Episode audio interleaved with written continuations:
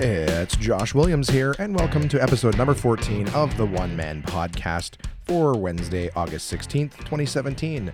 How you doing, guys? I uh, I have had a, a great week. Lots of things have gone on. I have so much to tell you about today. Uh, I'll talk about uh, going to Colony VR last week. I saw a couple movies, did a show at a campsite sort of thing, and uh, and of course I had a wonderful trip to New York.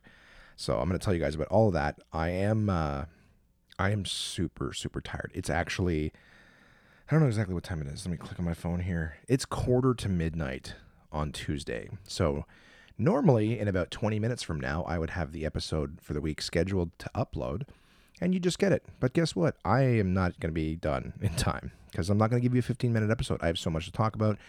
This episode's probably going to be a longer one, so you might have to listen in chunks.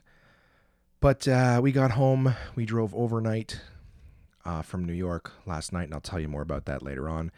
But uh, but I got in, got home at like I think 11 o'clock this morning. Slept all day. Woke up very late this evening, and uh, and just trying to get this thing out for you guys. I want to be on time. I don't want you to you know wake up Wednesday morning and go where the hell is my podcast? All right, it's it's a coming. Uh, it's coming right now. Um, but yeah, guys, let's talk about it. I, I had a, a, great week. Let's go back to the uh, the earliest part of it last week on uh, on Tuesday night. I went out with the lady. We were looking for something fun to do. I think I had mentioned last week that you know I had something planned. wasn't quite sure if we were going to end up doing it. Well, we went to a place called Colony VR. It's right down the street from Absolute Comedy, not too too far from where I live. And it's uh, like it's a virtual reality place. They got all sorts of different games and activities and things like that. Um, I had heard of them, and I knew they were close by, and I figured, you know what, I was looking for something to do that that popped in my mind. I said, why not check that out? Um, so it's kind of cool. The way it works is um, there's sort of like these booths. I didn't know what to expect because when I called them, they were like, "Hey, what do you guys? How many hexes do you need?" And I go, "I don't know. There's two of us. Does that mean we need two? And basically, what it is is like every you're you're in this. That's they're in sort of a warehouse area, and you're in this big open space where they have like it almost looks like virtual golf machines. If you've ever played like virtual golf, where you sort of have like a a screen and an area that you stand in. Well, the area that you stand in has like a VR helmet that sort of suspends from the ceiling. Above it is a, big screen sort of showing what's being seen in the helmet. And then a little further back is like a seating area. So, like, you can get like four people. They're all taking turns playing VR games. And then the other three can sort of sit down and watch on the big screen what they're doing. So, it's kind of like a little, you know, group group area, but only one person can go at a time. You can rent multiple helmets and play at the same time, but you're sort of really. I didn't get too much details, but you can't exactly play at the same uh, time in the same game sort of thing. Like you just sort of you're both there at the same time playing your own games. So it's kind of more fun to you know one person watches, the other person plays, and then you switch off and whatever. It just keeps things fun. Anyways. We uh, we played some different games uh, there. It was interesting. We both started off by just sort of like enjoying the VR. If you haven't played uh, a virtual reality game before, someone had showed me like a, a virtual reality comedy show that was filmed. And without going into too much detail, um, these things are filmed with like these pods that have like let's say six GoPros on them. So I'm sure you've seen it on Facebook where there's like 360 things and you can spin around and you might be like, how the fuck do they do that?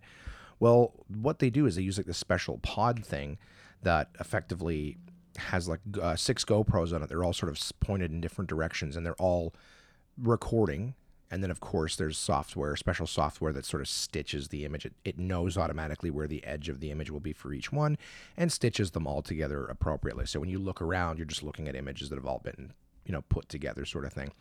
Anywho, that's how VR, you know, works in terms of filming it. Games are a lot different because they just sort of have a, I know, again, you design it and it just so it knows where the camera's pointed and shows you what it's looking at. So, um, I, I had never really seen a game, you know, played in VR in terms of you know being in the headspace of it. But uh, I, I really enjoyed uh, I really enjoyed putting the helmet on and sort of taking a peek at the game because it's different. I kept calling it 3D all day. Oh, we're gonna go do this 3D thing. 3D and VR, very different. 3D is just a again, it's an image that's sort of coming at you, but it's still sort of contained in a box in front of you. You put on a VR helmet, all you see around you. You know, you turn your head. That's how you you sort of turn the camera in the screen is you're turning your head and it's following with you. Um, all this long explanation aside, we put on this helmet. There were so many different games. So there was one where we just stood there and you're sort of standing on like the, the deck of this sunken ship underwater, and there's fish and, and jellyfish and whales and things swimming around you, and it's kind of cool to just turn around and see what's what's where. Um, I think uh, Crystal played this game where she, you know you're you're standing there, you're shooting at these aliens that are coming up, you know these robot alien things that are that are flying around in front of you, and uh, you know you use these two little control sticks in your hands that are that are kind of like a it's not a it's like playing Wii kind of only you're in the game right? And so whatever's actually like you feel sticks in your hands but when you look at your hands you're holding like guns or something like that like it's completely immersive you know? You're whatever's on the outside of the helmet is so not what you see on the inside of the helmet you know, I think I tried that game too. So it's like you, have like a two guns, but if you if you reach behind yourself and then come forward, it changes sort of what the gun in your hand is to like a shield, and you can sort of I don't know. I, I got to tell you guys, I don't know I don't know what your interests are, but Crystal's not much of a gamer, um, but she was having fun, you know, playing some of these games. They had like a a Dance Dance Revolution or, or you know, Let's Dance, whatever those sort of guitar hero type ones where you're just sort of matching. Well,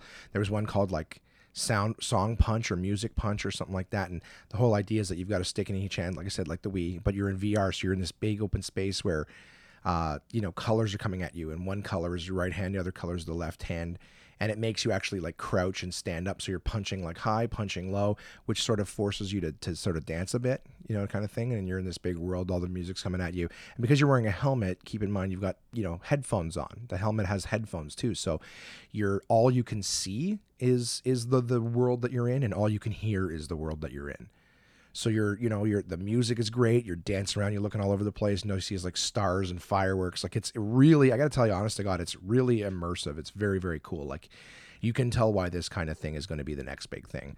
Um, a lot of uh, a lot of video game companies like Xbox and PlayStation, they were all you know pushing their their Kinects, you know, the Xbox Kinect and the PlayStation, I don't know, EyeToy or whatever the hell it's called and these are all games where you stand in front of your TV and you sort of, you know, move back and forth and dance, and it tries to like it basically just scans your body and and you know goes with it. Well, both of them have stopped putting a lot of effort into that because they know that virtual reality is going to be the next big thing. PlayStation already has their VR helmet out. Uh, Xbox is, of course, Microsoft, and I think they're working with the Oculus Rift. Um, so they're they've all stopped putting effort and research into into the the camera that watches you because they know you're just going to put the fucking helmet on your head uh, you know, in the next year or so, and then that's it. That's just you're going to be right in the world as opposed to dancing around on your TV. Um, very very cool. I don't know. This is this is all to say that if you've never played with something like virtual reality, see if whatever city or town you're in has has a place like this, like a you know virtual reality gaming center. Because we went in, and there was hundreds of games that we could play. I played one that was very similar to like Plants vs Zombies in the sense that you know um, there's zombies coming at you. You have a table of different kinds of guns and things behind you. So you're constantly turning around to look at the table for new weapons. And every time you turn around, the zombies are like closer. So, um, and it's really cool. Like I said, you're standing there. I'm standing there. So I actually have to physically turn around to start grabbing guns off of a table. And when I turn back, I can see how much closer the zombies are. It's, it catches you off guard, right? It's not like flicking a button or, or changing weapons you know, with a button and you don't take your eyes off the zombies. It's kind of like in a real situation where if something was coming at you, but everything you needed was behind you, you'd have to turn around and grab it. You know, take your eyes off the the threat. Um, yeah, it was it was a lot of fun. There was a game called uh, Emily Wants to Play, too. Now you can play this on computer, and I think some of the consoles have it. Um, it's scary to watch someone play it on a video game like console, like on its on a screen. Um, I got to tell you, when I put the helmet on, it's basically this game where you're a pizza delivery guy. You show up in this house. Um, there's nothing really wrong with the house, and by by you know first look, but uh, you know you you slowly realize that you're being pursued by these dolls, like ventriloquist dummies and, and dolls. And I think I I mean I'd seen it played before on YouTube, and uh, I put the helmet on, and I have to say when you put the helmet on and you got the thing over your ears, you're effectively got your eyes open. You're standing in this house and I'm like every time I turned around, you know, like there's a fucking doll in front of me, and they're, they're you know giggling in my ears and stuff. It was I probably lasted realistically 30 seconds before I'm like, okay, fuck that, and I had to pull the helmet off because I'm like, yeah, I can't stand in this dark house with shit running around behind me, and everywhere I look is is you know. It's not like watching a movie where you can turn your head away from the screen because your eyes are open you're all you can see is inside this house. You are in the house in terms of the reality. So Um, yeah, whatever. That all that to say, nine fucking minutes into the podcast is in terms of doing the VR. I would definitely recommend it. Um, it it's it's very vivid. So depending on what you're you're watching or doing, like if you're watching a movie, I think that's going to be hard to do in terms of the VR because we all know that you know on, in terms of movies um, there's camera crews and sounds and sound engineers and, and grips and fucking gaffers and shit like that all standing around. So on one side of the thing is is that so you wouldn't be able to have all of that in a movie, but I think they're they're looking to do things like that. I know that they're doing 3D or sorry again see there I go I, I go call it 3D uh, VR um, comedy shows and performance events because then they just put, sort of put the pods in there and that way once they've stitched everything together you could put on a helmet and actually like watch a show. So if you were sitting you know you stare at the the stage and you're going to see the performer but if you look to your left or your right or behind you you're going to see the other audience members that were there when it was filmed. So you know and their reactions and stuff. Very very cool. Um, i'll try to wrap that portion up but i got i just got to tell you guys honestly in terms of technology and, and the way the world's going like if you like going to the movies forget the video game aspect. But if you like going to the movies and you know you enjoy uh, IMAX and and 3D, uh, know that VR takes that to the next level in a big big way. So even if you're not interested in playing video games, see if you can find one of these places just to put a virtual reality helmet on and like I said, stand on the bow of a sunken boat and look around at whales and sharks and jellyfish and schools of fish and things like that that are swimming past you and just see how like how vivid it is because like i said as you turn your head you're you're sort of you're just, it's like you're standing there you're looking around if you look up you see up. If you look down you see down. You know it's not like a, a screen that you have to control with something. You just turn your head and, and you see what you see. Very very cool. Moving forward guys. Uh, if you're in the Ottawa area i'll give them a little plug. Uh, colony vr they were very very good to us as well. They didn't uh, it's, it's it can be a little pricey. It's uh, about forty bucks an hour, which I, I still think is worth it for the experience and all the selection that they have. Uh, they gave us a little bit of a hookup with uh, you know our affiliation with Absolute Comedy, so um, they were good and uh, definitely appreciate. It. So if you're in the Ottawa area, Colony VR I can recommend here. I'm sure they exist in in all the other big cities. Um, saw a couple flicks last week. It was my buddy Dave's uh, birthday on Wednesday, so uh, you know, happy birthday to him then, of course. Um, I was gonna say happy belated, but I wasn't fucking late. I said happy birthday then. We went to go see Dunkirk. Everybody, I don't know if uh, if you had an opportunity to see this just yet, but uh, Dunkirk has been getting rave reviews. Oh, it's such a great movie, another masterpiece from Christopher Nolan. Um, I got I got to tell you, um, let's okay. So, spoiler free. Okay, spoiler free. I'm to talk about the movie. I'm to talk about things that happen, uh, but I'm not to spoil anything. I'm not to ruin it for you. Uh, spoiler alert, it's fucking based on history. So you know what happens for the most part. But in terms of characters and stuff like that, I'm not going to fuck it up. Um, Dunkirk has no blood in it for the most part. And I mean, there's a scene where you basically someone is dead and there's blood behind their head. You know what I mean? Like they, they touch their hair and there's blood. But that's like that's the only scene with blood I can remember. There's there's shooting, there's guys getting killed, there's no blood. So it's not don't expect a saving Private Ryan movie. And I think that one of the reasons that they did that is to get like a PG 13 rating or something. I don't know what it's rated, but I do know that when you have people getting shot and there's blood, changes the rating, less people can go see it.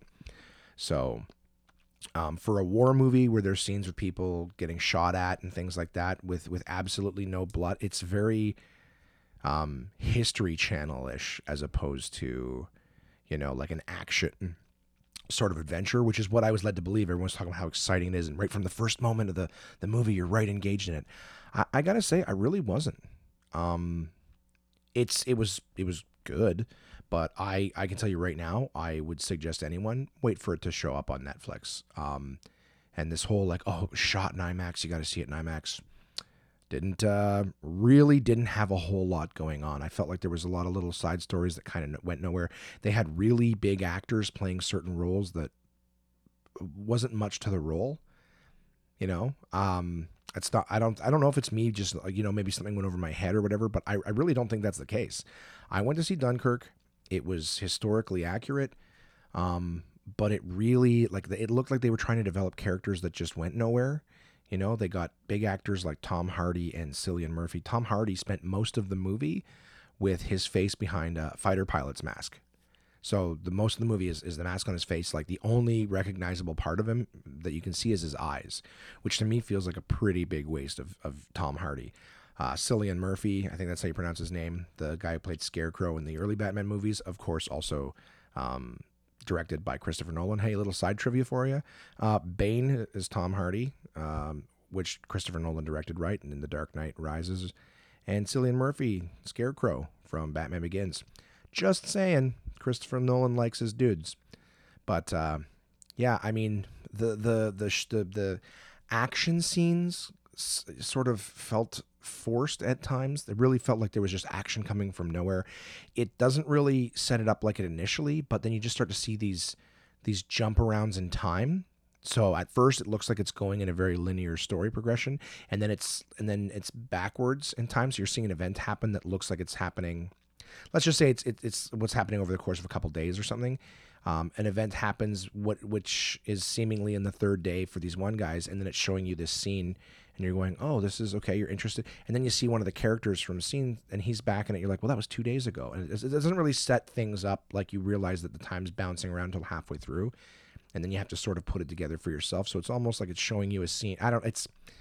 I really, really didn't find it as gripping and action packed and good storytelling as all the reviews. So, if if you're a history buff, it's historically accurate. Um, it's just not overly exciting to me. Um, you know, they they build some characters up like there's like they're special. They're going to be an important part of the movie. They make them look like they've got a story to tell, and then they just they go out with a whimper, like like with nothing, with no no big send off. It's not it's not dramatic that they're that they you know die or or move on to something else or whatever it is. Um, it's really not that dramatic um, in that regard. I don't know. I, I I think that's the problem nowadays with with all these promos and commercials coming out saying, "Hey, this movie's going to be the next biggest thing. It's going to be fantastic." Yada yada yada, and then it just isn't. You know. Um, I really not uh, really wasn't impressed with Dunkirk. I got to tell you, um, didn't it didn't suck, but uh, all the hype and and for a Christopher Nolan movie who usually does a, a great job with stuff, um, I was a little disappointed. Anyways, that was Wednesday night. Uh, Wednesday during the day, I got to say too, I did a podcast with Tommy Savitt. So that episode came out uh, as a bonus last Friday. So if you haven't uh, listened to any of the bonus episodes, I do have some people who listen to the One Man Podcast that listen to only the One Man Podcast and who aren't overly interested in the uh, interview episodes. I can't. I shouldn't even say not overly interested because I don't know what their reasoning is for. But I've I've got friends who are like, well, I listen to your podcast, but I haven't listened to the interviews yet. Um, I was going to say I I try to handpick the people that I'm going to interview um, only because I, I work with a lot of comics who, you know, very funny guys, um, have great jokes, stuff like that. But maybe, um, wow, how do you not? Like, I'm not even trying to insult anyone. I just mean that the people that I interview, I feel like are, are very, very interesting. They've got a, they've had a certain level of success, um, have have had certain, you know, achievements and and hit milestones, um, and uh, and I feel like they have something that to share that's worth listening to. So, um, you know, only in that regard is that I'm trying to make it. Uh, I'm not trying to make it interesting. I'm trying to interview people that I think that you guys will really enjoy hearing interviewed. Um, so so just know, you know, the interviews aren't throwaways. I could interview a different guy that I came up in, with in comedy, and we'll talk about you know shows and gigs and you know five years experience that kind of thing.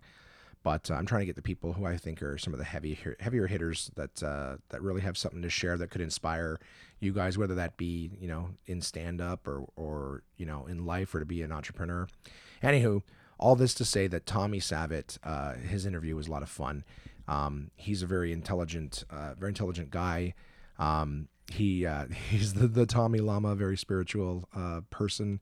Uh, it's a great satire, and uh, the interview is great. But anyways, just uh, I, I, did that with him last Wednesday, and that was a lot of fun, guys. So the episode's out. If you haven't heard it yet, please please listen to it. It's going to be a lot of a lot of fun for you. Um, speaking of movies, the other movie I saw last week, uh, you know, on the old date night Friday with my lady, was I went to see Annabelle Creation. And that one, I, I don't know if you guys are horror. Like, again, I played that stupid Emily Wants to Play game for like 30 seconds, you know, and I had to take it off. I like going to the horror movies with Crystal. It's kind of our thing. Uh, we like horror movies. I I sit with my eyes closed for most of them because I am a huge pussy. I have an overactive imagination. So as much as I like the horror movies and like the the scared feeling, like the the build up to the thing that pops out and, and scares the shit out of you, I sit with my fucking eyes closed uh, because I I am so high strung, you know, like with the tension. So when something pops and I'm like, Jesus Christ, like I, I yell out in the theater and fucking jump. So I, I don't know. It doesn't even work when I have my eyes closed because I can hear everything and the noise still comes at you abruptly. So um, Annabelle Creation, it's just a story, just a, an excuse to make a horror movie from the people that uh, that did The Conjuring. Um, James Wan, who wrote and directed uh, the first Saw movie. He also uh, wrote and directed the first two Insidious movies and wrote and directed uh, Conjuring and Conjuring 2. He's the executive producer of this, so he didn't write it, he didn't direct it. Um, but the director was somebody whose name I have not researched. Um, it, I found it out. Don't know his name, whatever. But the he directed that Lights Out movie. So if you see the one where it's like this this ghost demon thing that that only exists in the dark, you know, you have to turn the lights off and it exists in the dark kind of thing. So keep the lights on, kind of like that Darkness Falls movie. But anyways, it was a little short. You can you can YouTube it. If you YouTube Lights Out, you'll see the original short. Very very spooky. Um, very very cool. This this director has done a, a, bunch of little short film things on YouTube, and uh, and then someone greenlit him to do a feature length version of Lights Out, which was very creepy. Um, he is the director of Annabelle Creation. So, Annabelle Creation is the story of how Annabelle the doll uh, gets possessed and becomes, uh, you know, super spooky and scary. So, I watched half the movie because the other half my eyes were closed. Uh, lots of jump scares too. If you're a horror movie fan and you feel like you watch a horror movie and there's maybe like, you know, let's say five to seven times you jump and it's scary and the rest of the movie is just sort of plot and stuff. Um, those movies can be good if it's a good story and you know those, those they make those five to eight jumps count more power to you sometimes the story is not as strong um, in this particular case not a super strong story but holy shit does it make you jump fucking constantly like so many so many stressful scenes where i had my eyes closed so if you do like horror movies and and you know um i guess what i want to say is uh what I what I wanted of a horror movie, guys, if you're if you're a horror fan, is I want to be scared. So I don't know if I've said this before. Uh, a lot of times I feel like I, I might be repeating myself, but this is what I look for in a movie. Okay, here's the here's the reason why I didn't like Dunkirk. All right, to me, Dunkirk was sold to me like it was a drama, and it was an action movie. Um, I found the story, which already know in terms of the simple simple story of the troops were stranded on the beach and Britain came to get them, right? Um, I didn't find that they really developed any characters deeply, so didn't give a shit about the characters. Um, didn't find the action to be overly good. Um, so I went to go see a drama and I went to go see an action. Didn't get drama, didn't get action, didn't like the movie. But that's my criteria for judging movies. If I go to see a drama, that means I'm going to see a story. I want a good story. You give me a good story, I'm happy. If I go to see a comedy, the story can be stupid, but if I'm laughing my ass off, good comedy. You know, if I go to see a fucking horror movie, I want to be scared. You know, and if I'm fucking sitting there with my eyes closed half the time, it's doing its job. I jump and scream and piss off like three people next to me. Then it was a it was a good time. So that's all I'm trying to say is if you're into a particular type of movie, you know, um, that's all. That's all I expect from it. Uh, Dunkirk didn't do its job. Annabelle Creation did. Um, I hope that gives you any kind of incentive to see the movies or whatever. Um, Saturday, I uh, I did a show at uh, McGowan Lake. Had never heard of it, but I guess it's like a big group of people. It's like a campgrounds, and it's people, the same people that go every year. So on Saturday night, um, I think I spent the day getting I think spent Saturday trying to get ready for my trip to New York, which was happening like first thing on the morning Sunday. So I was getting stuff ready, trying to to be top of my game, things like that, and um, and I and I started to feel my allergies creeping up. It's August now. I have terrible, terrible ragweed allergies, and uh, I think I, I I made a bad move by having a Costco sized Benadryl. At least that's the, the, the whatever the the active ingredient is in a Benadryl. I got the generic ones of those, but Costco ones have double the milligrams of that active ingredient, and it made me drowsy as hell. So I drove an hour to the gig, and when we started, I was starting to feel myself fading, like passing out. And I was closing the show for the. It was inside a hall, it wasn't outside. I know I say campgrounds. It sounds like I'm standing around a campfire, you know, yelling at people. No, we were inside. We were in a hall, and it was all the, the campers coming in, and there was no bar or anything inside. It was just the campers bringing their coolers of beer and getting drunk. Um, but I, I remember the the first there was two shows didn't realize this there was a show for like amateurs one of the comedians that I work with Jason Harper super good guy uh, and he's a regular at this this campground every year they had uh, they had said to him hey you should do a comedy show sometime so what Jason's idea was was he sent out an open invitation to anyone who maybe wanted to try stand up and he was going to host like a like sort of an amateur show maybe find five or six campers who wanted to try stand up comedy he would host it that'd be a fun little activity for them you know in the middle of the summer um, only got two people that signed up. So what they ended up doing was this sort of little amateur show at the beginning and then a pro show afterwards. So I was closing the pro show. Uh, supposed to start at nine. Uh, we started a little late because uh, you know campers had been drinking, been out in the lake and stuff like that. Started a little late, and I think like I was I was I was asleep. I was sitting in a chair in the back of the room, like holding my head up but I had my eyes closed. I was listening to some of the show. I may have even passed out a few times during. So I think for a nine o'clock show, I don't think I got on stage until like 11 o'clock. So uh, the two guys who were trying to stand up for the first time were very funny. Everybody knew everybody else. Everyone knew a lot about the place. So these guys were all telling jokes about the campgrounds and certain people and stuff. Um, of course, myself and uh, the other comic who came up, Aaron Power, uh, who was my feature act, he uh, we didn't didn't know any of these people, so we had fun making you know jokes about camping and stuff like that. But we didn't uh, we didn't know. Whereas Jason, uh, the two amateurs, and then the guy who closed the first show, Jesse Flegel, um, they all knew everybody. So so people were having fun. They were having a good time. It was it was a fun crowd. But I have never ever ever in my life been falling asleep at a show that I'm supposed to be the feature act. You know what I mean? Like I'm headlining the, the not feature, sorry, but the headlining the show. I gotta do 45 minutes. It's like 10 o'clock at night. I can't keep my eyes open, and I go, and, and I don't even know how much longer it's going to be before I get on, right? And this is also, this is also 11 o'clock at night. I'm going on stage the night before I have to get up at 8 o'clock in the morning, pack, and leave for New York. You know, seven and a half hour drive. Um, so I don't know. It, the show went good. We uh, went good went good. No, it was it was a lot of fun. People were very very friendly, very very nice. But I think uh, I think I'm gonna have to find a way to manage my allergies without drugging myself before shows because that was uh, that was freaky. I was I was I gotta be honest with you. I was sitting there and I was I was getting kind of anxious at the idea that you know um, I'm falling asleep. I can't keep my eyes open. I have to go up there and entertain these people for for 40 minutes, and you know, and I'm being paid to do it. Like there's the professional thing, right? So a little story about stand up comedy. I uh, I did stand up like luckily, you know, once you get on stage, there's there's a lot of adrenaline that hits your system, so it wakes you up.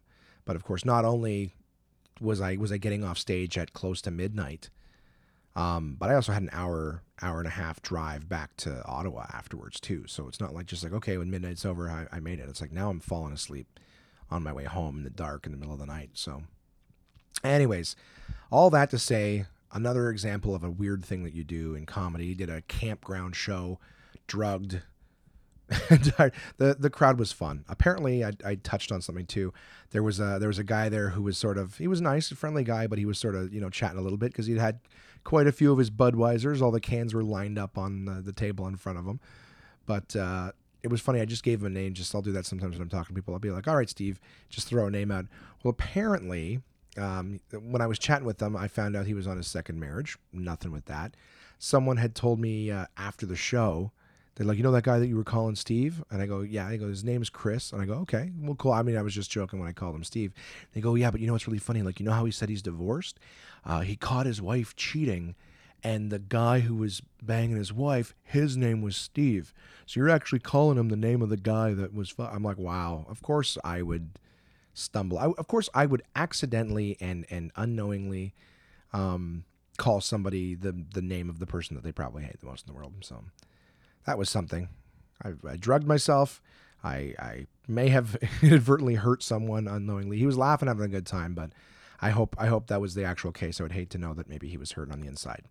But uh, I'm a big idiot, and uh, we had we had fun with those people. That was. Uh, that was Saturday night. And of course, Sunday. I'm so sorry for the low energy, by the way, too. I know everyone's telling me to stop apologizing, but I I am I am I'm I'm pushing through this one, guys, and I know I have some fun stuff coming up to talk about, so I'm I'm looking to get to that. But my energy is a little low. I'm actually uh, I'm actually drinking my usual Somersby, of course, but I've got a big hot cup of coffee here too to help uh, charge up the, the battery. I'd normally do this tomorrow, but but I can't. We gotta have it free in the morning.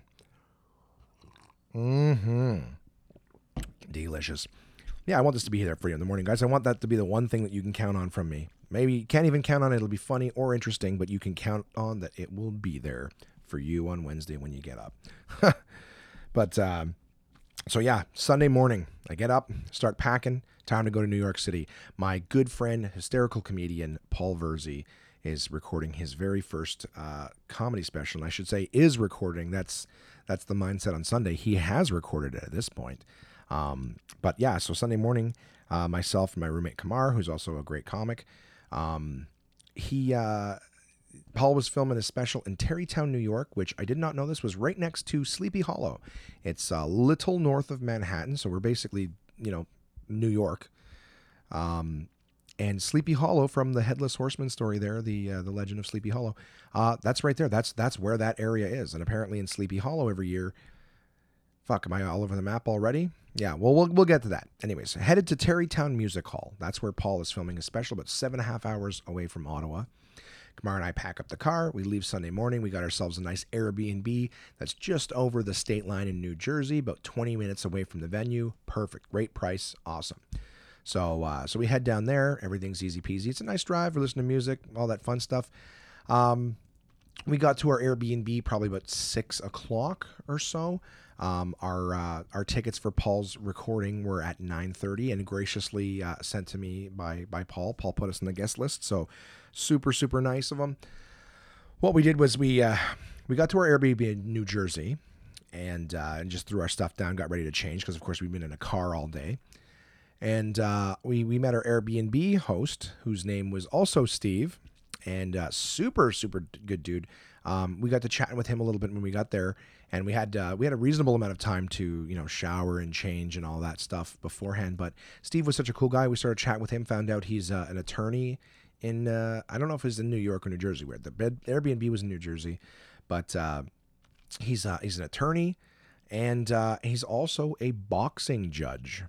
So when he said he's a boxing judge, I was like, okay. And I'm thinking like you know, it's like someone saying that they're like a hockey coach, right? Someone tells you that in Canada, you're like, okay, so like so probably some little, you know, little league or, or you know, pickup league or something like that. He's a coach, right? So when this guy says he's a boxing judge, I just assume, ah, maybe there's some, you know, it's, it's the states they like to fight.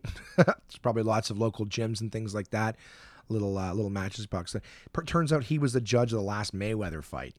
So this guy is a big deal. He's met John, Donald Trump at fights many times, which probably gave Kamara boner because he's a huge Trump supporter. But uh, they were they were chatting about that. He's he's he's a big deal in terms of the you know the boxing judges. So uh, it was really cool to sort of chat with Steve about that. And then when when we had mentioned to him sort of what had brought us down to town, um, he was like, "Oh, that's really cool. Is it is it all right if you know I like I go too, I buy a ticket and check out the show?" And he said, "Yeah, absolutely." So um, he had offered to drive too. And since I don't really know my way around uh, New York or whatever, I thought that might be nice to have our, our Airbnb host uh, join us. And when he offered to drive, I said, sure. So, uh, so Steve super dude. had a great time chatting with him, getting to know him. Um, he came with us to the show. And when we got there, um, the lineup outside Tarrytown Music Hall was around the block for the late show. So he'd already been, he'd already been doing his early show, the recording there. Um, I believe I mentioned this already, but uh, he was recording his special, guys, which is a huge deal. Um, it's his first comedy special um, there, and so when I say recording, I mean like video. So not like it's a, it's not a CD. This is a special that will be out. I don't know when or on what platforms. Um, when I have that information, I'll give it to you. But uh, but for now, all I know is he did the early show, was filmed, ready to go, and now we're standing in line around the block. Uh, you know, and I don't mean around the corner. I mean this lineup goes around the block to get people inside. Um, we're standing in line, and uh, and Bill Burr and Pete Davidson from Saturday Night Live start uh, start coming down the street, and they're saying hello to everyone while they're waiting in line, uh, which is great. A couple of people behind us like, "What does this happen all the time when you go to comedy shows?" We said, "No." Is a, it's a super super cool thing that they came out. We're shaking hands and taking pictures with people and stuff like that. Um, so just exciting, just just getting people excited for this show. Um, I've mentioned before, Paul uh, was supposed to record his special uh, in May. Something happened. It got delayed. Um, I will mention right now, um, just to give some context, Paul and I recorded a podcast last night at uh, at his home, so that will be available for you guys on Friday. Very excited. It's funny because I'm you're gonna get this episode before you get the interview. Although the interview was recorded last night, and I'm doing this episode right now. So uh, just funny, sort of the timeline of how that stuff works. But just to let you know, Paul uh, will will give a little more information on that. But Paul was supposed to record a special in May. Something happened, and uh, and he had to to to walk away from it at the time. And the cool thing is that Bill Burr and uh, some other comedians in Los Angeles own a, a network called All Things Comedy, and they decided that they were going to produce this special for him. So Pete Davidson, executive producer, Bill Burr, executive producer on this, uh, and it was cool for everyone to just be so behind it and everything. I was really, really excited. I got to tell you, I was, I was grinning ear to ear before the show even started, just at all the support and and people who were there to see Paul. Uh, we got inside. I mean, not to, to give too much away. The special was amazing. Uh, Paul was so comfortable, so in his in the zone for the the whole thing. Like I, I got to tell you guys, um, once the special comes out, I'm to be one of the biggest advocates for you to, to take a look and, and watch it. So, um, it, I got a chance to see a bunch of a bunch of big comics were there to see it, and then of course uh, we had an awesome, awesome after party afterwards at a place called. Barley on the Hudson. Um, it was just it was right at the Hudson River. Great great look at some of the bridges and and New York City. Um, what to say about that? I do have to say that when we were still at the Tarrytown Music Hall, which is where Paul uh, filmed his special, I um, I got to give a shout out to a guy named Jason on the staff. Um, they were very very strict about a lot of things, and uh, I had to wait in a really long line uh, to get to the bathroom and then uh, I wanted to get something to drink because again we'd been sort of on the road all day and it was getting a little patched, you know, and um, and they had shut down the line to the bars because they were trying to get people back to the seats again where they're recording, so they can't have people getting up. You couldn't go to the bathroom during the recording. You couldn't go to the bar. The bar was closed. So what ended up happening was was I was trying to get to the bathroom before the show, waiting in a long lineup for that. And when I went to get a drink afterwards, uh, the staff member was like, "Hey, it's sorry, like it's, they've they've shut it down. No one else can get to the bar." And I was like, oh, and I, I turned on the charm a little bit and I was telling him, hey, man, I drove all the way from Canada. Just didn't really have a chance to get a lot to drink on the way. Yada, yada, yada. It was super cool and was very kind. Let me, goes, all right, just be last one though. So he was kind. So I want to say thank you to Jason on the staff for that. Jay was very, very cool. And he even remembered my name after the show. So two hours later, when we're walking out, he goes, You have a good time, Josh? And I was like, Ah, Jason had a great time. So that's very cool. I just, I want to say every time, you know, somebody does something nice for you, ask them their name, remember it. makes a big difference. Like I said, he remembered mine too. It was very cool. So I just wanted to thank him. Um, on our way to the uh, the after party at uh, Barley on the Hudson, um, our guest, sorry, our host for the Airbnb, Steve, um, was walking us through Sleepy Hollow to the car because we couldn't park anywhere near the place. Um, and he was telling us that yeah, it's like the Sleepy Hollow from the the lore or whatever. And uh, and every year in Sleepy Hollow, it, it looked like a little old town kind of thing, like like modern, but modern in the sense that there's electricity and shit, but it had like all the old gazebos and and the old sort of like uh, clocks on the lampposts kind of thing. Like it was very very cool. And he was mentioning how like every year in October they do like headless horseman reenactments and stuff in the streets, and people buy their tickets like months ahead. So that just sounded like something very very cool that I'd like to do. And uh, again, I didn't realize that you know Sleepy Hollow was in New York. I don't know why I would always think it would be like some weird, some weird small town in like Connecticut or something like that, or New Hampshire. I don't know. Anyways, but Sleepy Hollow. What do you know? It's just north of New York City. Um, but yes, we went to uh, Barley on the Hudson. That was amazing. Um, I'm I'm standing there. I'm gonna sneeze in a sec. Maybe, maybe not. Maybe I'll just make no noise for a little bit. All right, it's going away. That's back to the fucking allergies with with ragweed being August. Um, so went to uh, Barley on the Hudson. I first person I went and said hello to was my good buddy Joe Bartnick, who I have uh, rec- you know recorded an interview with recently. Um, Joe was uh, was happy to see me. I was happy to see him. Um, yeah, we had a good time. I, I bumped into Daniel Torado, who I haven't seen in a long time. Uh, great comic, originally from Montreal, now makes his home in New York. Um, I had a chance to meet Giannis Pappas, who's a great stand-up comic who uh, who I've, I've listened to for a very long time. Never met him, but Giannis was there. I had an opportunity to shake his hand, meet him. I got to meet uh, the owner of the Gotham Comedy Club, whose name is Stephen Mazzilli. I'm sorry if I mispronounced that, but somebody introduced me to Steve as uh, like he, Steve's a comic, and I I I was like, oh, okay, he's a comedian. So I was chatting with him, just thinking he was another comic. We were having a good conversation, very comfortable, you know, because it's easy to talk to comics, right? We're all in the same sort of fraternity. And then it wasn't until later. So at one point, I'm just like, so I'm like, how long have you been doing it? He's like, doing what? Doing what? And I go, you know, like stand up. He goes, I'm not a comedian. And I go, what? He goes, no, I'm, I'm a club owner. And I go, oh shit. I go, what? What club? And he goes, Gotham. I'm like, holy fuck. I'm like, that's a huge club. You know what I mean? It's one of the most popular. They got the Live at Gotham show. And I was like, oh, now I have to be afraid of you and intimidated by you. He's like, why?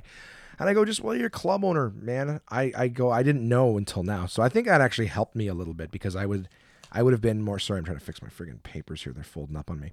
Um, I think I would have been more intimidated. Like, oh, the owner of Gotham. And I would have just been afraid to even talk to him. But because we were shooting the shit and having a good time before I even knew who he was, I think that that sort of made things a little more comfortable, at least for me. Um. So yeah, I mean, I still I chalked a little shop with him, but he gave me his card and said, "Send me, uh, send me a video, or you know, maybe come down and showcase." And that's a good thing. So I had an opportunity to talk with him. He was a super cool dude. Um, who else did I get to talk to? Oh, I got to see. I got to meet Alex Pavone finally, or Pavone. I appreciated him saying that because everyone calls him Alex Pavone, but he was saying, "Well, my last name is actually Pavone." Um, great comic. He uh, he has opened for Bill Burr uh, recently in the last few months. Um, originally from Toronto, makes his home in New York now. I got to meet uh, Robert Kelly, Bobby Kelly, super funny guy. Uh, he is uh, plays Louis Louis C.K.'s brother on the show Louie. Uh, he's been doing comedy for a long time. He's got the You Know What Dude podcast. Super super funny guy. Very very nice. Uh, of course, Bill Burr was there, and I got an opportunity to to chat with him a little bit. Um, you know, uh, it was it was really cool. I was I was around a lot of big names who were all very f- you know friendly and welcoming. Uh, try not to bother anybody too much, of course, because again, who am I? I'm just some kid from Canada.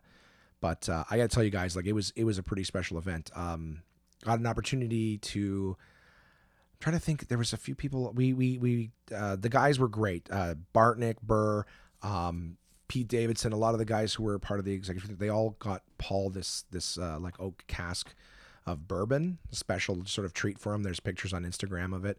Um, you know, in celebration for his special. So, uh, you know, Joe and Paul invited me to come over and be a part of the toast for Paul's thing. That was that was huge. Like we're talking at ten people and some of the biggest names, uh, you know, in, in, in comedy in certain fields, and uh, and they invited me to be a part of that toast. I was really, really, uh, really honored to be a part of that. Um, yeah, I mean, I can't I can't tell you guys how great a night it was. It was it was great. They were passing it. We were in this sort of back terrace, uh, like a back patio overlooking the water, so we were able to smoke cigars and stuff like that because it was all outside. Uh, so they invited me to smoke a cigar with them too. Like it was just great. It was great. Paul's Paul's been a great friend and a, and a great help. He was one of the biggest helps um, with me just finally getting the information I needed to to get this podcast off the ground. Um, so it was just I wanted to support, uh, you know, just be there to support a special, just let him know like I'm happy for him and stuff, and and just how many people were cool and invited me to be a part of things afterwards um, was was great. It was a great night. Um, our our host Steve um, from the Airbnb, he had to work in the morning, so he left at 1.30 and was like, "You guys want to come with me, or do you want to take an Uber?" And we're like, oh, we can get an Uber. I looked at my phone at like 1.30. I'm like, oh, there's there's Ubers around. We can get one. Don't worry about it. Thank you so much. Uh, appreciate the ride here. Well, at like 3.30 in the morning, when things were finally, you know, cooling down, um, there was no Ubers. It just I pulled up the phone and I'm like, oh, I'm in New York City. I'll be able to get an Uber. Pull up my phone. It says no Ubers available, and that's it. And everyone else is like going, you know, to you know upstate New York or back into Manhattan or something like that. No one's going to New Jersey. where our Airbnb is, about a 30 minute drive away. So, needless to say, I started, started to get a little concerned. I'm like, okay, no Ubers. I don't have my car. Uh, there's a toll bridge that I'm like, I asked them, I said, well, can I, can we just walk ac- across it? Worst case scenario. And they're like, no, you can't, you can't just walk across the toll bridge. You know how long that bridge? It take like an hour to, to walk across the bridge alone. And you, and you can't, it's not allowed. So I was like, okay, that's, uh, that's worrisome.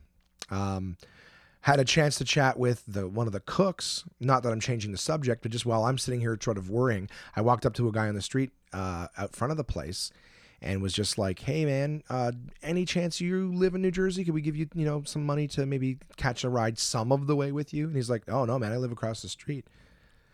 And I was like, "Oh, well, that's convenient that you were here. You know, the party was here." And he goes, "Oh, I work here. I'm the cook." Uh, his name was Trevor. Trevor was an awesome dude. We we shot the shit with Trevor. The food that they served at this party um, was amazing. They did like buffalo uh, wontons. Holy shit, they were good. It was like a wonton filled with chicken, and they had these different buffalo sauce. They did these giant pretzels. Um, holy shit, did Trevor ever kill it in terms of the food? So, a uh, little shout out to him.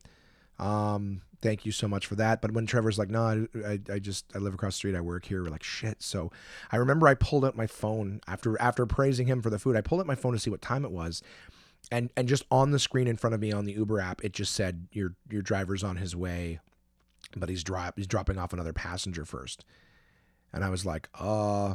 I don't know how this happened, but thank God. So I guess my phone was just you know, maybe in my pocket, and and there was a surge too. And I know in Ottawa, when you have a surge, you have to sort of type in the number and authorize the surge. The surge is basically a multiplier that makes the cost more expensive because of the, the supply and the demand. So, but when you when you accept a surge as part of the safety for people to not get pissed off after the fact, you have to like type in the number of surge and then hit surge or whatever, blah blah blah. You have to do a few security steps to actually accept the surge. Well, I didn't go through any of that. I pulled out my phone, said no Uber's available. I put it back in my pocket. And when I pulled it out, miraculously, don't get me wrong, I'm not complaining. Miraculously, there was a ride on its way. Um, and it said it'll be there in 20 minutes. So I'm like, all right, not going to ask too many questions. Happy this is happening. But uh, it ended up being a $40 Uber uh, across the bridge because apparently when you take a toll, you pay for them not only to cross the you don't you don't pay just the toll, you pay for their toll back. So that was a thing. Um, but anyways, yeah, we got we got back safe. Uh, Kamar had left his wallet in said Uber, so we didn't know this at the time. We got back to our Airbnb, believe it or not, at five o'clock in the morning. No regrets, great time, everything was fun. Um, but Kamar had left his wallet, so I, I woke up to a text message at like eight thirty in the morning saying, um, "Hey, found Kamar's wallet in the the thing. What should I do?" Um, our driver agreed to send it back to us via mail. Apparently, there's 10 bucks in the wallet. We said, use the 10 bucks, send it in the mail. Thank you so much. Here's the address. And uh, and then we went on with our plans for the Monday. Now, uh, Paul had invited us for dinner at his place and uh, to record the podcast. I talked to him beforehand, and Paul uh, Paul was like, "Yeah, let's do the podcast." He was so great. Man, I, I can't tell you this guy. This party happening at the at the what is it, Barley on the Hudson.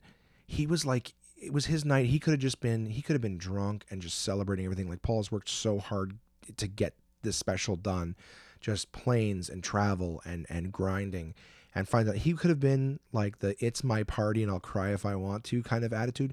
He was thanking everyone from the bottom of his heart. He was so gracious. He was so kind, friendly. You know, uh, uh he really was just being so great to everybody. Uh, and when I and when we were chatting, we chatted over and over Christmas night. But when we were chatting, he was like, he's like, dude, come over for dinner tomorrow night. We'll do the podcast afterwards. Can't wait to have you. He's like, I got some stuff during this day. So, anyways, needless to say, the next day when we got up, we we resolved the wallet issue. But I had like three hours of sleep. Right, we we got to sleep at like five thirty in the morning. I woke up at eight thirty to to answer these things about the the texts. Tried to go back to sleep. Very very difficult. You know, once you're up, and um, I think we had to be out for noon of the Airbnb. So I just remember waking up at 11 o'clock, very quickly trying to pack and have a shower and everything like that. And, uh, and then we saw deer in the backyard. I spent like 15 minutes just following deer around the house. There was a big bunch of them in the front, like out front on the street. There was a bunch of them in the back. He had this sort of uh Steve had this nice house with like um a reasonable amount of like green space in the backyard. So trees, a little creek that sort of like a little brook creek thing that went through the back.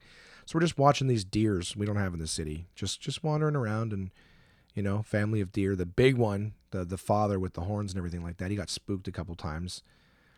But I don't know. I don't know why I'm sharing that. There's there's fucking deer. You ever seen a deer? It's exciting, at least for city folk like me.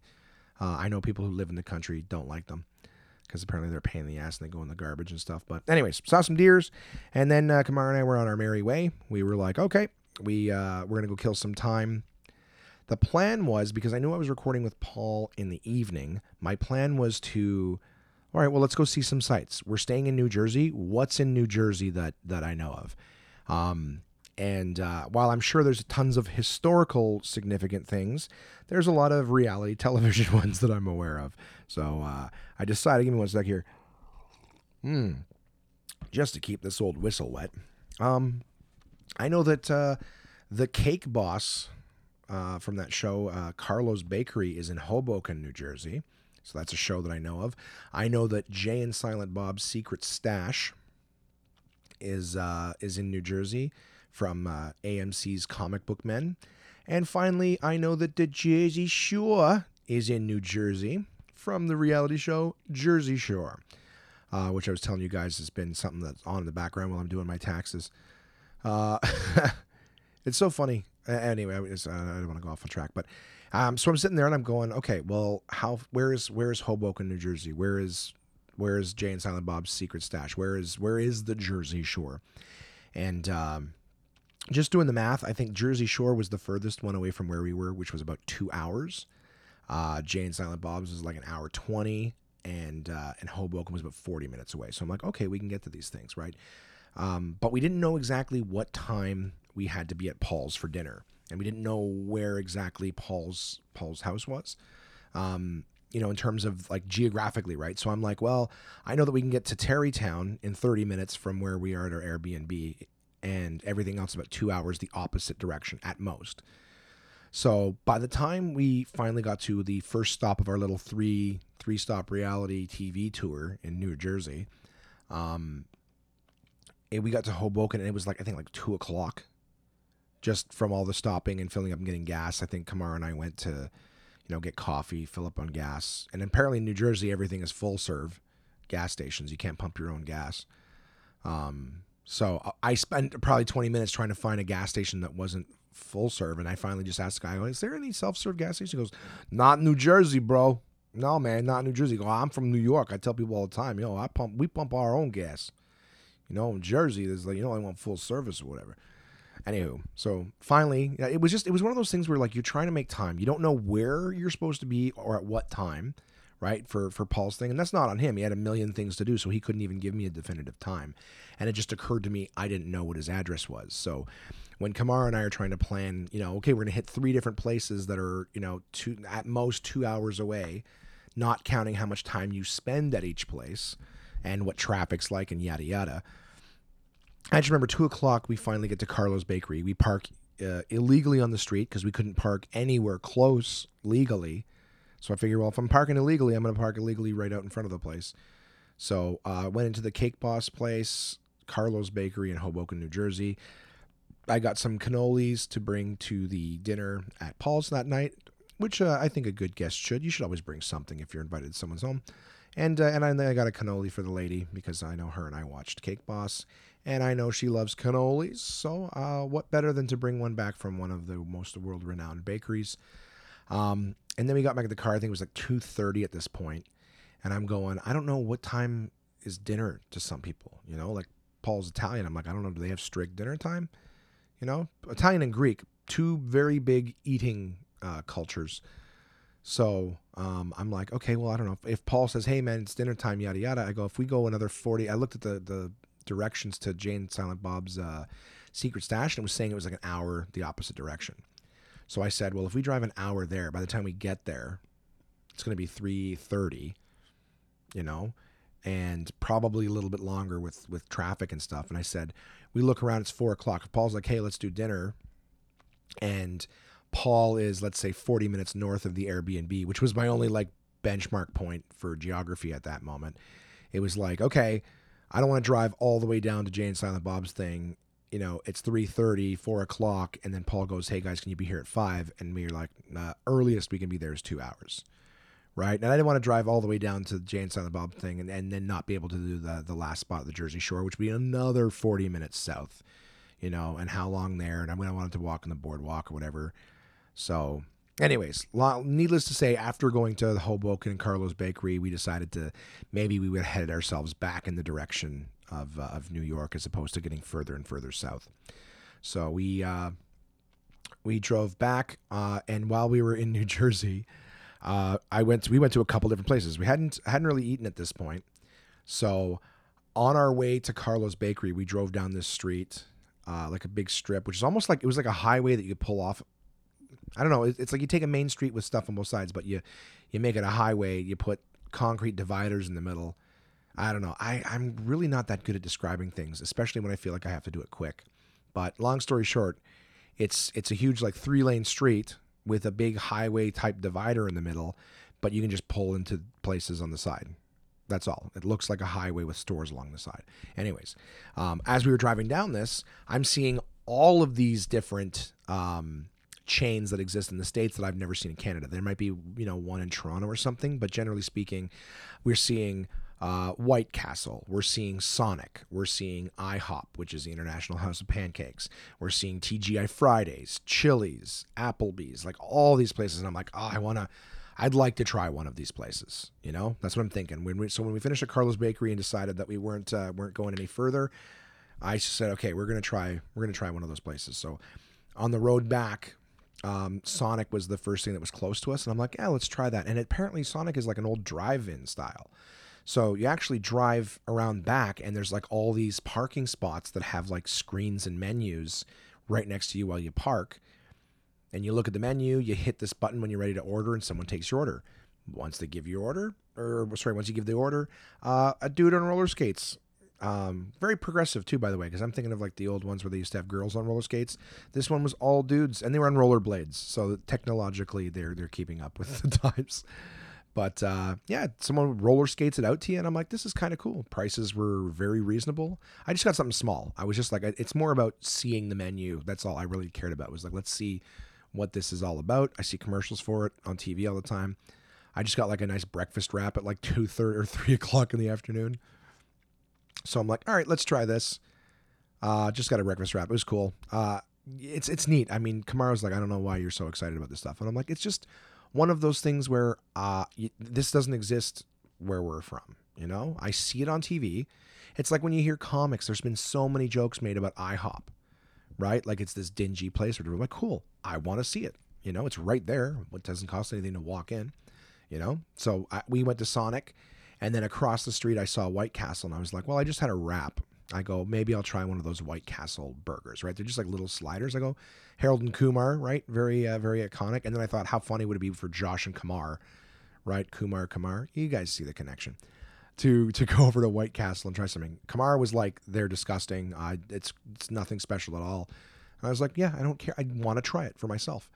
So we drove over to White Castle and uh, got a couple pictures outside there on the Instagram and Facebook and all that stuff for One Man Podcast guys. So feel free to check them out. Um, went over to uh, White Castle. I ordered just two of their little sliders. They were like 79 cents each. So I'm like, oh, how can you lose? Right? 79 cents each. That's, yeah. I said, give me two of those and a small fry. Right? I, don't, I wasn't that hungry, but it was just, let's just try it. I don't care if I throw half it. It's cost me, it cost me four bucks for two, two hamburgers and, uh, and a fry and I got a picture of it, and I, I, I'm trying to like diplomatically. First off, these things were super thin. So if you take two credit cards and stack them on top of each other, I'm not even exaggerating. Two credit cards, that's how thick the, the patty was, the meat patty. I don't want to say hamburger because there's no fucking way that that was hamburger and it was like yeah it was like the size so they're basically the the size of two credit cards stacked on top of each other in terms of thickness and the and the like width or shape of it you cut a credit card in half that's how big the patty is. So they're very small little burgers like sliders.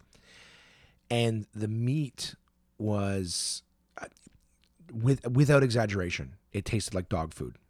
It was like light gray light grayish sort of pink beige or whatever so it looked kind of like uncooked. It looked like liverwurst and when you took a bite of it, it tasted like dog food, like worse, like liverwurst dog food. Didn't taste like a hamburger. Didn't have anything crispy or grilled on it. It was fucking. Kamar was absolutely right. It was disgusting. I don't think I will ever try another one as long as I live. Um, I don't. I don't know if this one White Castle was not given a fuck if they left it out in the sun and then pissed on it. Like I, I wouldn't feed it to my dog as as much as that's a fucking cliche to say, I would not feed this fucking stuff to my dog. Um, I hope to God that it was just a bad batch or just that location or what, because there was a lot of people lining up and ordering like, oh, I'll have ten of those and family meals and leaving with two big bags of the stuff, and I'm like. I, I guys I bought two. I took one like it's like two bite burgers. They're really not that big.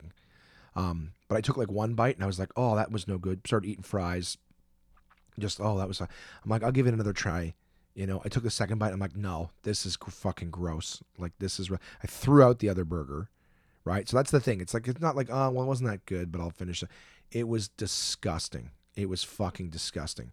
Um, so yeah, I, I, hope I hope it's just that location. Anyways, that was my experience at White Castle. So again, Kamar wasn't wrong. Uh, it was gross. I never need to try it again. If anyone else ever wants to try it for yourself, hats off to you. I don't blame you at all for that. Why not? Right? That's what life's about trying things. Lucky to know I'm not in love with it too, because I'll tell you, the last thing I need when I'm trying to lose weight is a place, regardless if it takes me seven hours to get there, uh, to that that sells 79 cent fucking dog burgers um because yeah i could see myself going yeah give me some like i'm telling you if there's a white castle in canada well first off there will never be a white castle in canada because there's no way health canada will let people serve donkey meat to to human beings but anyways yeah if that, that existed here it would be like the ultimate like after bar place where it's like yeah give me 10 of those and fucking fries and whatever it's dirt cheap but it's it is dirt it's it's disgusting. Anyways, I'll move on.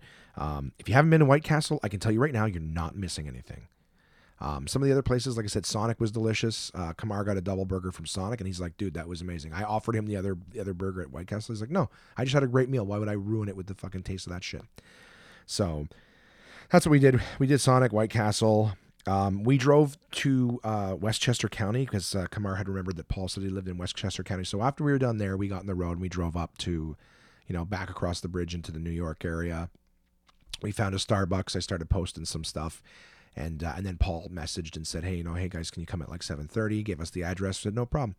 Drove to Paul's neighborhood in uh, Westchester. That's that's as close as I will distinguish where he lives because I'm not going to just say, "Hey, we, we were right right in this area." But uh, I will say that the area was beautiful. We drove up a giant hill to Paul's property. Um, beautiful, beautiful houses in the area. In fact, Paul had even mentioned that uh, David Letterman lives in his neighborhood. So if that gives you an idea of how nice the place was, um, it was great. I, I mean, uh, we sat down, we uh, we did the podcast. Paul had ordered um, some. He was asking, you know, hey, you guys want you guys want to have dinner, or you know, uh, you know, you want to do the podcast first.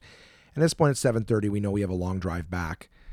Um, so we just said, well, you know, you guys, we, don't want you to cook for us. That's what Kamara and I were saying. You know, like, thank you for inviting us here. And really, the priority is to to sit down and not shoot the shit and record the podcast.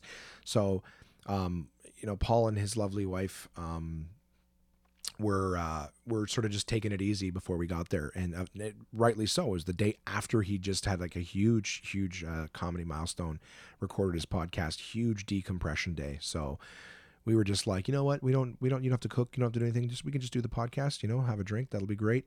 And uh, but midway through, he's like, you know, let's let's right, right sorry, right before we started, he's like, you know what, I'm gonna order something. Let's let's order something. So uh, we decided to go with Italian, and Paul had ordered three uh, chicken parm sandwiches. And I'm expecting something that like fits on a ciabatta bun. You know what I mean? Something small like a veal parm. Yeah, no problem. You know, reasonably sized. These things were like fucking 14 inches long, like these giant submarines. They had like three chicken breasts on them each. You know what I mean?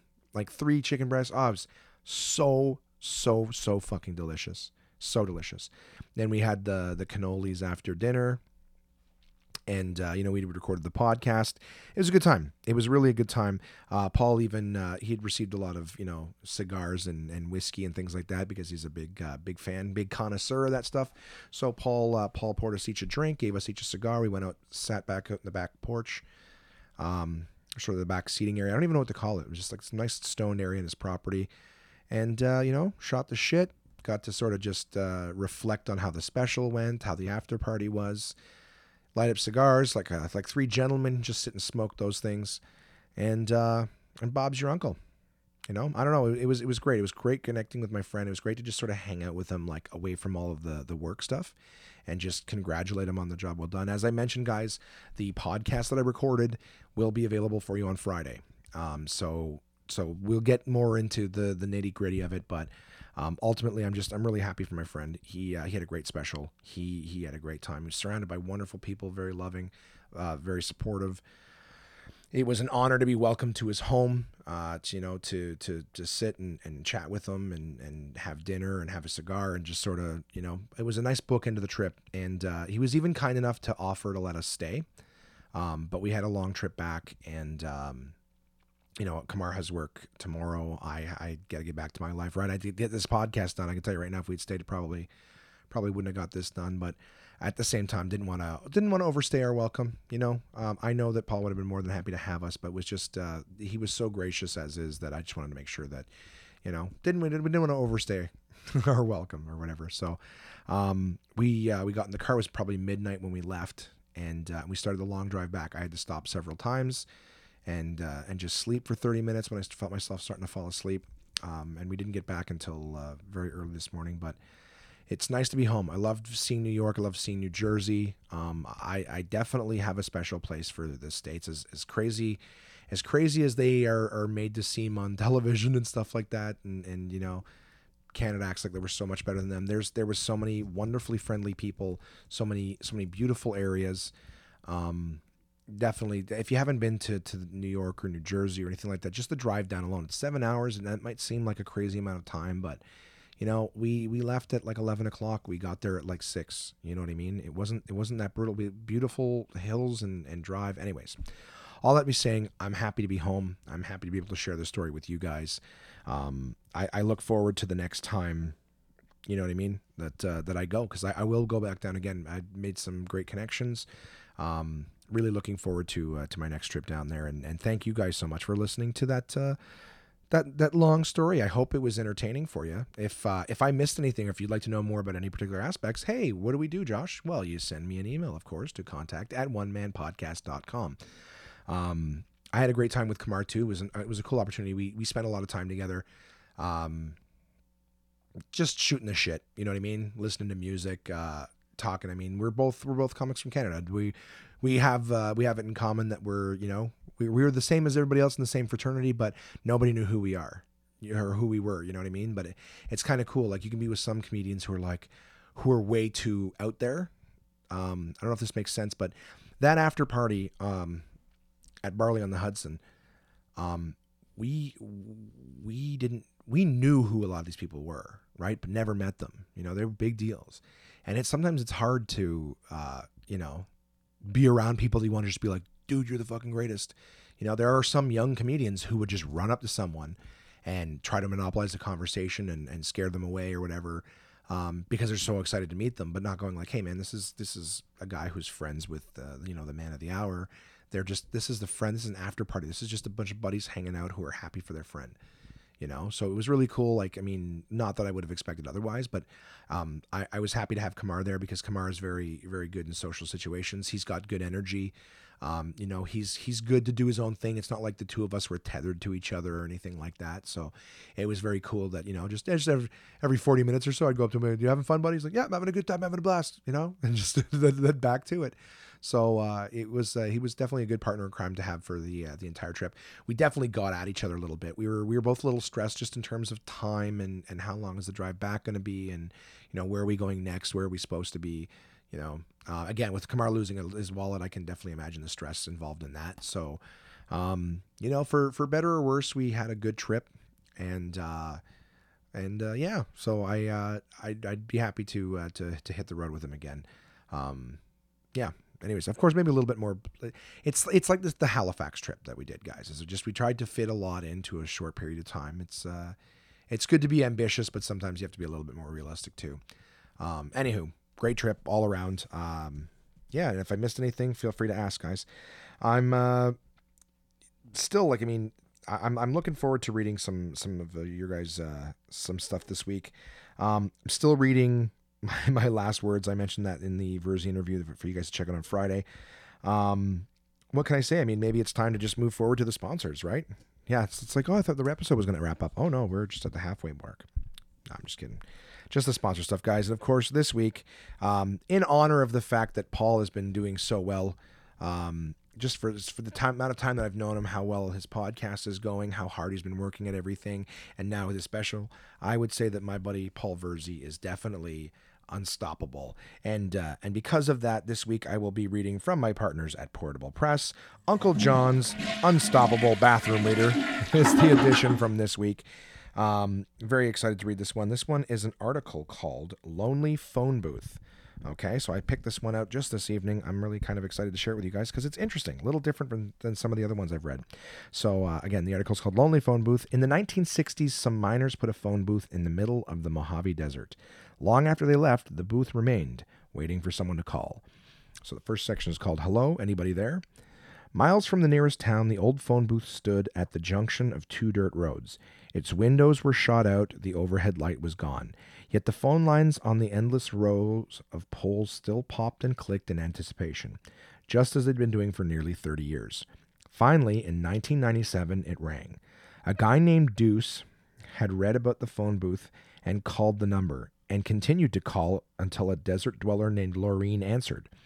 Deuce wrote a story about his call to nowhere, posted it on his website, and the word spread throughout cyberspace. Someone else called, then another person, and another, just to see if someone would answer, and quite often someone did. Only accessible by four wheel drive, the lonely phone booth soon became a destination. Travelers drove for hours just to answer the phone. One Texas man camped there for 32 days and answered more than 500 calls. Second session, section. Reach out and touch someone.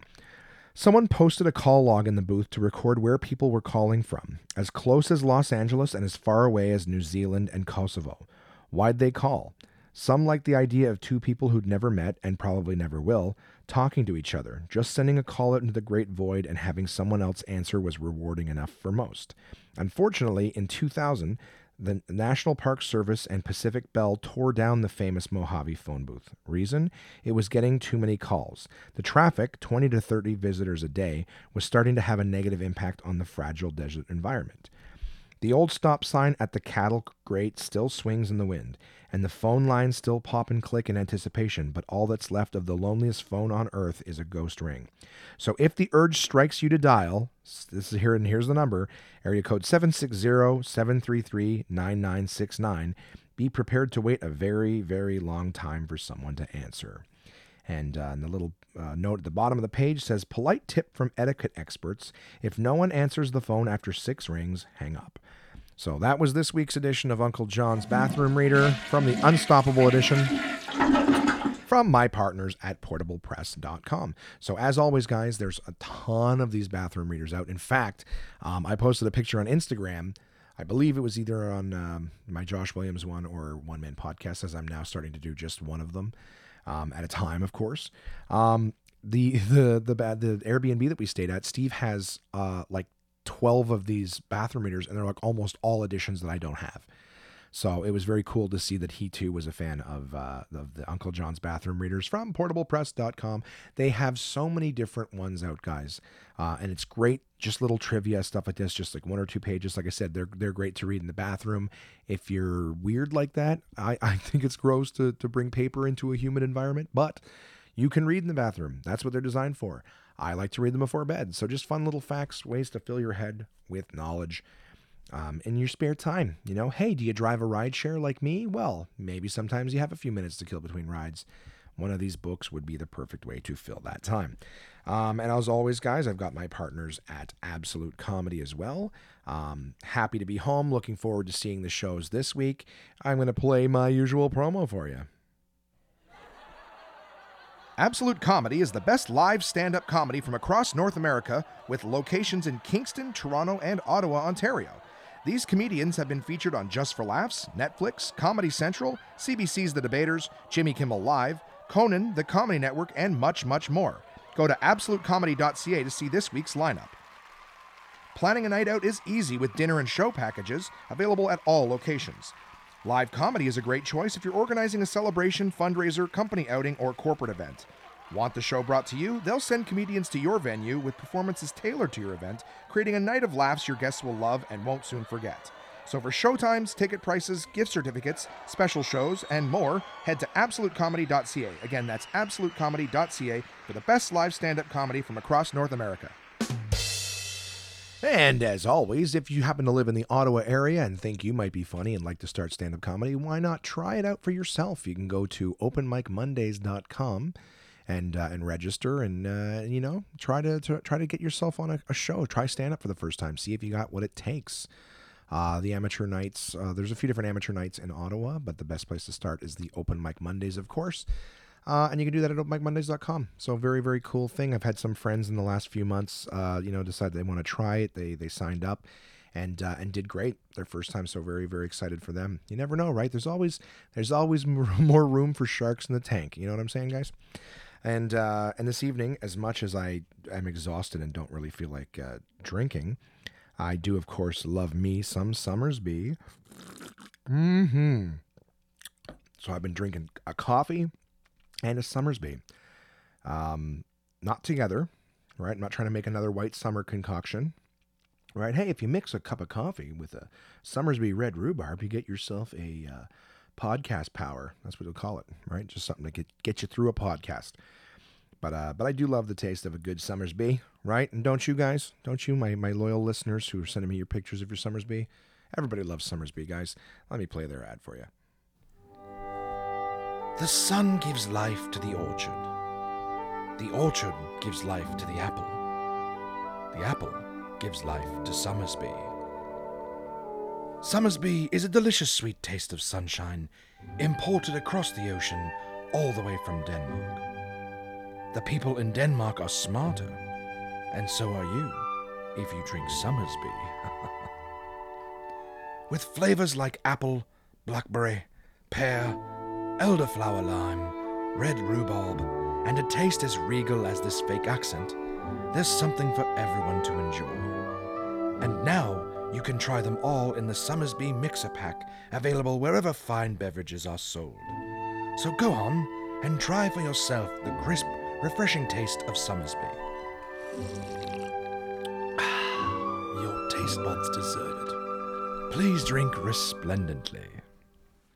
And just another reminder my good friends at Somersby and, uh, and of course, Carlsberg, the parent company, have given me another Kronenbourg, or I shouldn't say another one. They've given me the, the uh, uh, Kronenbourg poker set. So this is another reminder that I'm going to come up with something. I'm sorry, last week really was quite busy and I, I didn't, uh, you know, the poker set's been sitting here. It's not been in New York with me. So out of sight, out of mind. So just a reminder, um, in the next little bit, I'm going to uh, be giving this away. I'm going to find a way to do that, just a way to get you guys to enter, whatever. So, if you're looking for a nice poker set, I will have one to give away soon. So, um, so keep that in mind. And um, and what have I got coming up this week? All right, do I have another action-packed week? Well, I do not. I don't have as big an action-packed week as I did last week, but I'm still excited. Right? Bring on the life, universe. Keep waking me up in the morning, and I'm going to keep living it. Um, I'm gonna be working on the finishing finishing my taxes like a big boy. Finally get 2016 out of the way. I've been working on it, making progress. I'm running out of Jersey Shore, so I might just actually put my nose down and finish them for a change. Um, I, I it's so weird. Like I, at first, you're, I'm like embarrassed to say that I watched the show. Um, if I watched it and wanted to be like them, I'd probably jump off a bridge. I'm just watching the train wreck. I think that's that's probably what was popular about it. Was just to see these people and go, these are these are real human beings, and they're not joking. they're not joking. This is they think that they're anyways, that's that's judgy and shitty, but I loves me a train wreck, you know what I'm saying? And uh and and to the point where like I said when I was in New Jersey, I actually considered going down there. So Anywho, I'm gonna get my taxes done this week. Uh, I'm really looking forward to, as uh, as mentioned several times already, my interview with Paul Virzi that'll come out on Friday. Um, I'm really excited for you guys to hear that. It's uh, it, it was a pretty good talk. You know, um, it was great to, to, sort of hear what he was going through on his way working up at the special, and of course to get some more info on to, you know how he came up in comedy. You know, it's it's great to see a guy at the height of his success, but sometimes it always helps to to gain some inspiration by listening to how someone else started and to hear the ups and downs that they've gone through as well. So um, please uh, please listen to that interview when it comes out on Friday. It's uh, it's great. I had a fun time talking with him um, and I hope that you enjoy it. Um, my buddy Johnny, Johnny sent in a, a riddle a little while ago. Um, Johnny's getting married. Congratulations to uh, Johnny Stevenson. Um, he's going to get married in uh, next month in September, and his bachelor party's on Saturday. So we're going to go hang out. We're gonna we're gonna do some hit some balls, play some pool, drink some beverages. Um, I am going to have to step out uh, on the the day's festivities for just a brief period of time, as I do have a show at Local Heroes, a nice uh, place um, on Saturday night. I'm hosting a show in uh, Bell's Corners in Ottawa, so looking forward to that. That's going to be a lot of fun. And uh, and then back to uh, back to drinking with my buddy uh, for his bachelor party. So that's uh, I'm excited for that, and I finally get to return to my uh, my wonderful Open Mic Monday show that I produce. Uh, Absolute had their competition last month, and uh, didn't get a chance to be a part of it. I was in New York yesterday, um, so I wasn't able to do the show. You know, run my show there. So I'm just looking forward to being back in my. Uh, back seeing some some up and coming comics doing doing what they love, which is just telling jokes, make people laugh. I'm looking forward to that. So that's gonna be my week coming up. I'm looking to fill in some more fun stuff. I think I'm going to be sitting down uh, to interview another great comic this week. Again, before I drop names and get anyone excited, um, I just just know that you might have another interview to look forward to next week. Um, you know, after uh, after Paul's, of course, on Friday. So, um, yeah, I mean, I think the only thing that I have left at this point, guys, is to read the email uh, that I received. And I didn't. Uh, I I got my email from Chris, where he had sent in the board games. Um, last week I read one called. Uh, do I remember what it was called? It's not the one. Sorry, I'm moving the fucking paper here. It's stuck under the cords. Um, yes. What what's the fucking name of the one last week? I have like dead air while I'm trying to remember it. I'm not going to be able. My my OCD and my neuroses is going to keep me from being able to move on until I remember what the name of that game was. All right, brain. What can you do? We have we have code names as the name of the game this week, and I did post the picture on Instagram. So I know that that that one exists. I'm like, that's what we're gonna be talking about. Pandemic was the name of the fucking one there. Going about the about the, the the viruses and stuff like that. Well, this week's game is called Codename, guys, and I'm going to say that um, Chris has done a masterful job of of giving these instructions.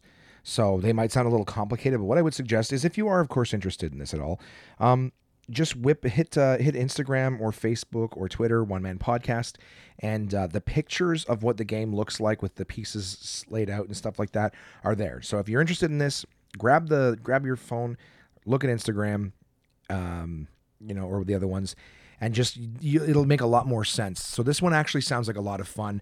It's got a bit of a like a Cards Against Humanity aspect to it, I think, um, at least from what I understood of it before.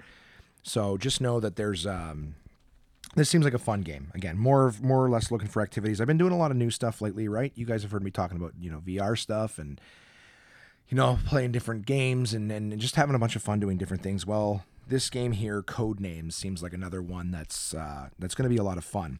So, and Code Names. This is this is Chris's email. A party game by designer Vlada Chvátil Codenames is played in two groups the red team and the blue team. The box says two to eight plus players, but I don't recommend two. On the table, you will make a tableau of 25 cards in a 5x5 grid. All right, so five cards down, five cards across. Uh, each card has a single word on it, such as bridge, wall, grace, angel, etc. From each team, you choose one red codemaster and one blue codemaster. The codemasters will have a secret key card that they share that has a recreation of the 5x5 grid on it. Some of the spots on the key cards are colored red, some are blue. They correspond to the word cards on the table that the code masters are trying to get their team to identify. The red and blue spots make up 17 of the 25 spots on the key card grid, 9 for the team that goes first, 8 for the other team. The rest of the card is filled with neutral beige spots and one black assassin spot of death. On their turn, the codemaster is able to say one word and one number. Going back to my example of the words bridge, wall, grace, angel, assuming it's the blue team's turn, they might say construct for two, meaning that their team must identify two cards on the table that have to do with the word construct. Assuming that the words bridge and wall belong to the blue team, that would be a good clue. Now let's assume that the word tower was also on the table. It was the Black Assassin card, and the Codemaster didn't realize. As their team discusses with two cards, or sorry, which two cards might be associated with Construct, their finger passes over Tower. This sends the Codemaster into silent panic. The Codemaster cannot speak other than giving the clue and identifying the color of the card their team chooses. That is red, or that is blue, or that is beige, for example. They cannot give facial cues or anything. It becomes quite funny to see them in silent anguish. Clues that begin with it's a long shot, but are also not allowed. Nothing that hints at the possible difficulty of the clue. If the team correctly guesses the chosen cards, then good for them. It's now the red team's turn. The game goes back and forth until one team has correctly found all of their words. At this point, the Codemasters give up their title to the next player in line. You flip all the cards over, the cards are double sided, offering hundreds of unique words and countless game setups, and start again. I have never ever seen this game miss with any audience. It is a total grandma pleaser, yet awesome enough for a young hip crowd. There are currently two other versions of the game Codename Pictures, which uses odd double meaning pictures such as a bear wearing a soldier's uniform or a turtle with vegetation on its back instead of words. The other is the obligatory adult version, codenames Deep Undercover, which will make you try and string together words like bondage, kitty. Ki- sorry, start over because you give me a lot of examples here. Uh, which will try to make you uh, string together words like bondage, kitty, semen, emission, teabag, clam, tip, spank, condom, sex, fatty, hamster, tit, hole, shaft, joystick, schmegma, beaver, stiff, onion, koozie, necklace, sperm, eat, nuts, vomit, and more. I love how you give me like 27 examples and you're like, and more. and I don't know why onion is on a list with all that dirty shit. But, anyways. Codenames gets a high recommendation from me for its simple and flexible rules, large entertainment value, and the brain burny feeling you get when you solve a crossword or some shit like that. Thank you so much, Chris, for uh, the recommendation. Again, as I mentioned, guys, if you haven't done it already and this sounds kind of interesting, like I said, when you see the pictures, all of the stuff I just said makes a lot of sense. It actually looks like it's a lot easier than it sounds. But uh, yeah, it's almost like uh, like word bingo where you give a clue. I mean, I could be wrong, but this is what I've understood from it. It's almost like you lay these cards out and it's word bingo. So someone says something, and if you guess one of the words, you know, if that if that clue corresponds with the word, and they guess it, and that's on the color, you know that ends up being the color that you needed it, it ends up working out. Anyways chris uh, as always thank you so much for sending uh, this email in. We've got one more board game that chris has sent in that i will read next week. Um, but in the meantime guys uh, thank you so much for listening to this episode. It actually wasn't as long as i thought it would be. Uh, it felt like the new york trip story was going to end up being a lot longer and maybe just felt really really long like there was a lot of things that, that went on. But um, I, I really had a, a blast on the trip um, I, I, was very excited to talk about it with you guys. I had a great week, man, with all the things I did, seeing a couple movies, playing the, the VR stuff, doing the show here, and then, of course, just all the craziness of New York. It was a good week. And, uh, and I'm glad I got to share that with you guys. So um, I'm going to get this thing uh, produced here and up on the internet for you because I'm a couple hours later than I like being. So uh, I look forward to uh, to hearing what you guys think. Enjoy the interview with Virzi on Friday, and I will talk to you episode 15 next week.